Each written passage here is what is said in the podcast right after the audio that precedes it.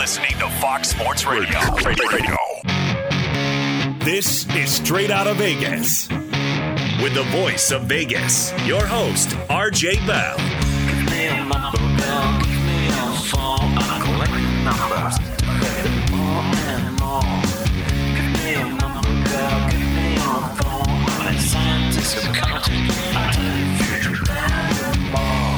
The pregame show America has always wanted.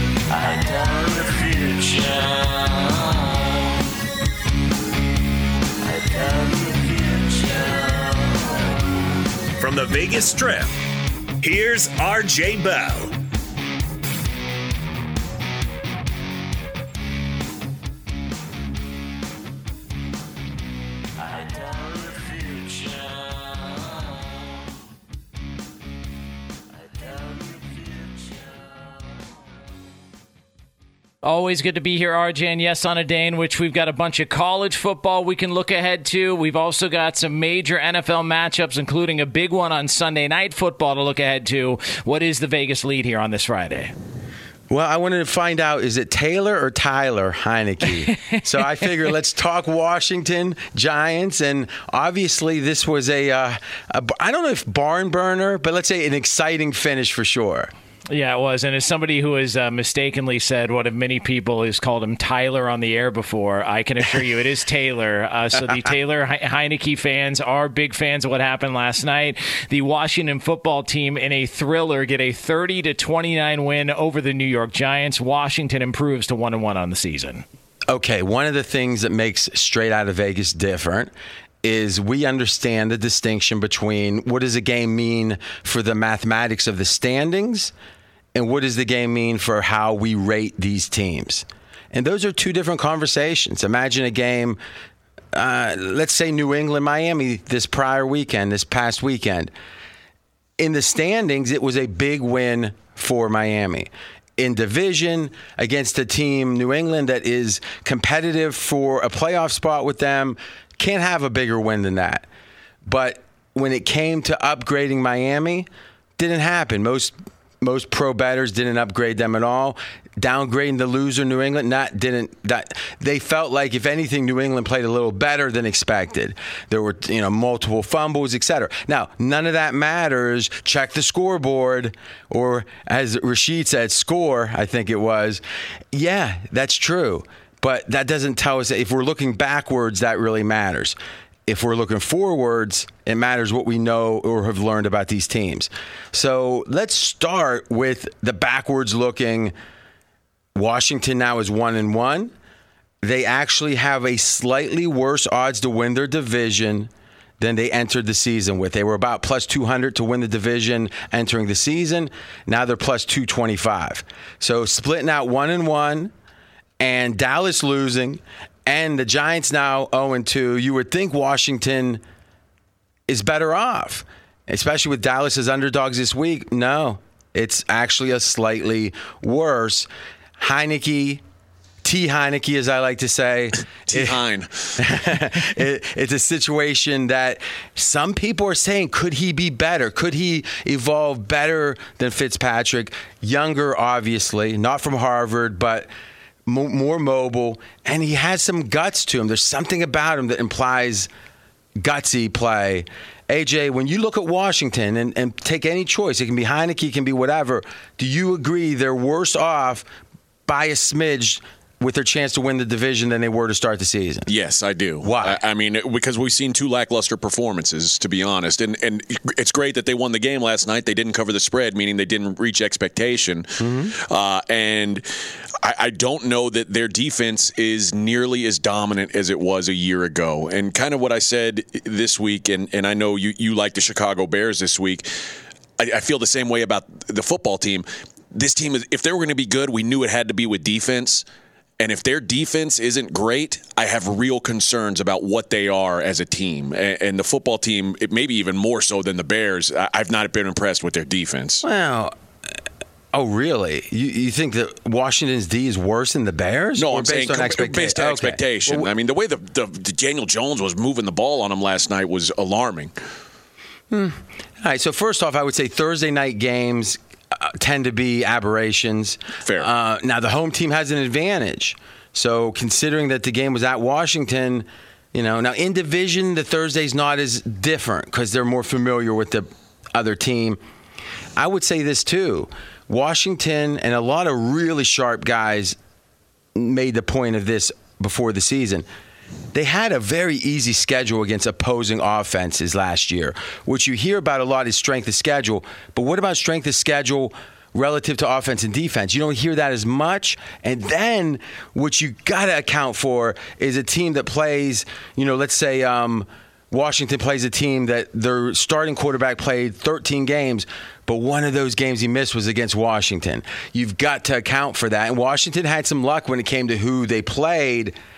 And also, the analytics guys will tell you defense is not as predictive as offense. Meaning, if you have a top five offense, the odds of having that next year are much better than if you have a top five defense, and the odds of having that defense in the top five next year much less. So it kind of makes sense that there's been a regression, though obviously it's only two games. Be sure to catch live editions of Straight Out of Vegas weekdays at 6 p.m. Eastern, 3 p.m. Pacific. We are straight out of Vegas.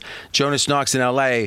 Same question. Where do you look at Washington now relative to two games ago? I look at their defense as being down, similar to AJ. I, I thought that was going to be the strength of the team, but I'm actually more optimistic about their quarterback situation with Heinicke than I was Fitzpatrick. I, I think he adds a different, uh, a different ability, a different skill set than Fitzpatrick does, and it seems like, and I don't know if there's any you can quantify this, but it does seem like that team really rallies around around him. He's got something. There's a juice there. We've seen him in limited uh, spots, and he's played really well. The interception was a bad interception late in that game, no doubt, but he made some throws that I thought were really impressive, big time NFL throws, and I thought he looked pretty good. Let's talk about that interception. So PFF has a concept turnover worthy plays. Heinicke did not get a turnover worthy play on that interception. So, by all accounts, at least on the surface, it looked like it was a bad throw. Their rationale is that the receiver was held up. Heinicke couldn't have known it, and if the receiver wasn't held up, it would have never happened that way. Now, listen, when there's subjectivity like this, we can debate it, but I like that there's another level of nuance being added to the conversation. All that said, Heinicke's QBR. 35.8, not good at all. Daniel Jones QBR almost 70. But if you look at his PFF grade, it's the second highest grade of any quarterback this year. Tom Brady had the first highest. AJ, you're looking at the screen like, where's that info? It's coming right from the noggin, oh, baby. Jones's PFF grade 91.3. Now, the only guy that's been in the 90s this year was Brady on opening night. So literally, this is now what does PFF do differently than like QBR? QBR says, how well do you do? PFF says, how well did the quarterback play? So, a, good example perfect pass in the end zone, it's dropped. QBR says incomplete pass. PFF says great pass. All right. So now again, subjectivity, but Jones looked better than his stats. And Heinicke, and I think Jonas brings up a great point. How much do the, does the other teammates care about winning for you, that you're their leader? And for a guy that only started three games, and this was the third one. Heinicke does seem to have that leadership gene that can be very meaningful, but hard to quantify. AJ, you had a comment about Heinicke. I was Taylor Heinicke. Michael Irvin asked him last night after the game on NFL Network if he thought that he'd earned the right to be the starter in Washington, and he said absolutely. He feels like he's he gives his team the best chance to win. What is the current status of Fitzpatrick? Six to eight weeks was the last I heard. Is that right? Yeah. Is that what yes. you're hearing, John? Six okay. to eight. He's on IR, but not the, the season-ending IR. I tell you this, this doesn't feel intuitive, but I think it's very true. I had so much. Let's say Heinicke and Fitzpatrick were even, exactly even. I so much more want both of them than one of them, because but one Fitzpatrick's erratic. He'll have his bad games. He'll have it. It'd be great to say, okay, Fitzpatrick, you're starting game 10, but listen, you know, almost like last year with Miami, with Tua, you start out great, go. You start out bad, switcheroo. Now, listen, no one wants that, but everyone's still getting paid their money. And hey, if you don't want this, play so well, I don't switch you out. Uh, also, Heinicke just his physical. He, he's not. A, there's a reason he was undrafted, if I'm not mistaken. Right, undrafted. Yep. Yep. It- it- physically, he's not elite. Doesn't mean you can't do well, but it means taking the pounding for 17 games. Not sure about that. But he does add an element. He's like a four six forty guy. Yeah. He's a, he's he's a nice athlete. He gives them something that probably Ryan this older version of Ryan Yeah. Fitzpatrick doesn't give. A you. lot of the, a lot of those scout team quarterbacks run fast 40s too. So I mean, I I hear you. There is that element, but I don't think it's. I mean, how many teams enter the year with that kind of quarterback? Well, Hurts, you could make the case, right? A similar qu- quarterback. Not many are willing to do that, and I think for good reason. Change of pace. I like it. If he's hot, I like it. And I do have vested interest in Washington at plus 350 to win the division. we talked about on the podcast you trying to maybe work your way out of that. Did last night's result change your mind on that some? No, no. Because I think again, the, when what AJ's saying is hedging out, betting a little Dallas, betting a little. I don't know. I got to decide because Dallas is a dog. If they lose and they're 0 2, it's going to be a big swing. If they win, it's going to be not only a key win, but winning as a dog is going to help their odds a lot. But you agree, maybe more more so than what Dallas has done. Philly has come into the conversation more than you thought Well, they were. we're going to see though, right? Because it's the it's the catch twenty two of one game. Because and the more I listen to analysis, and we'll get into it. Uh, well, let's do this. I'm gonna. I'll talk about Philly in the next segment. Jonas, you had a closing thought. Yeah, like how much? Because we can talk about the quarterback Fitzpatrick or Heinicke, but to me, if this defense continues to look the way that they look, we downgrade them the rest of the year. Correct? Like if this is, if, I think I think that's really what they've been built on. We've been hearing about this front seven and all the first round picks they've got, and they were getting sliced and diced on on for a lot of defensive experts, rudimentary type plays to where they weren't keeping their lanes, they weren't you know picking up on their assignments, and they made Daniel Jones look pretty damn good at times last night. Yeah, and, and again, like we said, uh, what a strong uh, gr- personal grade he got for PFF. Here's the thing: if you entered into the year thinking Washington's going to be the third best defense, then you're going to be disappointed. I don't think anyone that's super sharp thought that. They thought, okay, over under for Washington's D maybe nine and a half. Now, you know, they could be the ninth or tenth tenth best, and that wouldn't be crazy. It'd be right in the expectation. So now, the question is, are they f- far from that? Because you could say they are, but how good are the Chargers? Right? We don't know how good the Chargers are. We also know this, and I'm going by memory. Double check this, Mackenzie. Daniel Jones is four and zero against Washington. Is, is that right? He's four and one now. Okay, yeah, he was four and zero. It's not a. I mean, to some degree, there's certain players that do well against certain schemes, against certain other players, and it strikes me that maybe we say Chargers O line was a lot better than we expected because they had a lot of new people. We'll see this week. Is it better than we expect against Dallas? just an example. It's going to be one game, but still. And I also could make the case that Uh, the Giants have played really well against this Washington team. So maybe now it doesn't look quite as bad, but I would agree. Washington's D is worse than, at least it seems to be worse than we thought. And Jones, I agree with you. At this point, you'd have to say l- lower expectations a little bit, and the market agrees with you. The market says Washington, even though they're one and one and leading the, well, I guess one and zero Philly, one and one, that's not good enough. Their odds have gotten worse. Be sure to catch live editions of Straight Out of Vegas weekdays at 6 p.m. Eastern, 3 p.m. Pacific on Fox Sports Radio and the iHeartRadio app. He's Mike Harmon. I'm Dan Beyer. We have a brand new fantasy football podcast called I Want Your Flex. Twice a week, every Tuesday and Friday, we come up with new episodes to not only look back at what happened, what you need to do at that minute, and also look ahead of what's coming up in the fantasy football world. That's right, Dan. Every week we're going to scour the waiver wire to find the pickups to turbo boost your fantasy lineup, sits, starts, fantasy football players' rankings to get you ready to dominate the competition. Listen to I Want Your Flex with Mike Harmon and me, Dan Beyer, on the iHeartRadio app, Apple Podcasts, and wherever you get your podcasts. So, RJ, you gave out a winner last week in the Arizona Cardinals at Tennessee, and now it's time for your best bet. And for that, we go to Chicago, where the Bears are hosting the Cincinnati Bengals right now on pregame.com. The Bears are one point favorites.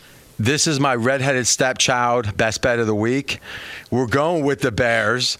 And you know what? Because it's not fair that in the past, before we got more sensitive as a society, that sometimes redheaded stepchildren would not be treated the same. And you know what? Andy Dalton is being treated very unfairly. You know why? He didn't play bad. He got the ball out super fast.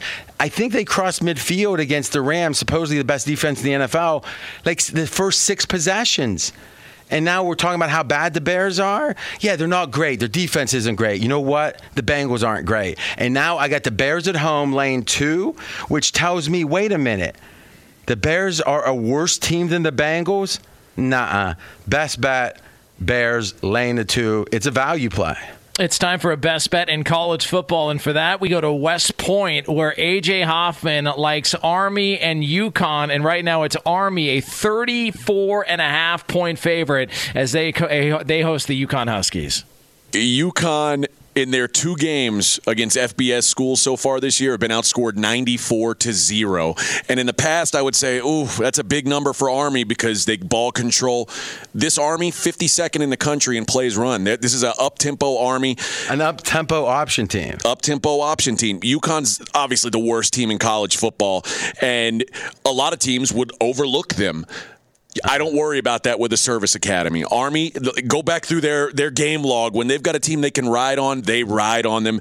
They beat UMass in 2019 53 to 7, a very similar built team, and this is a much better version of Army. They will not take their foot off the gas and UConn has shown they will absolutely roll over and quit. Army minus 34 and a half. Now, would you say that against the option, against that kind of rough in your smash mouth football, if you are down 40 nothing, the idea of taking those hits and still playing tough, that I can see a team will that underdog will. And the old Nebraska teams used to run it up that way. That's exactly the point. You start the physicality starts to wear on you, and I, I really do believe the service academy teams not quitting, not overlooking bad teams. That's a real thing. Okay, I would say this: of all the, eh, what's the line again? 34 and a half. Of all the 34 point favorites I've considered, there are compelling case, a case here ah, ah. You know what, though? I have a feeling you're going to win this one. So I'm going to co sign it. And uh, Bears was my best bet. The bonus best bet was Tampa Bay first half. Great week, Jonas.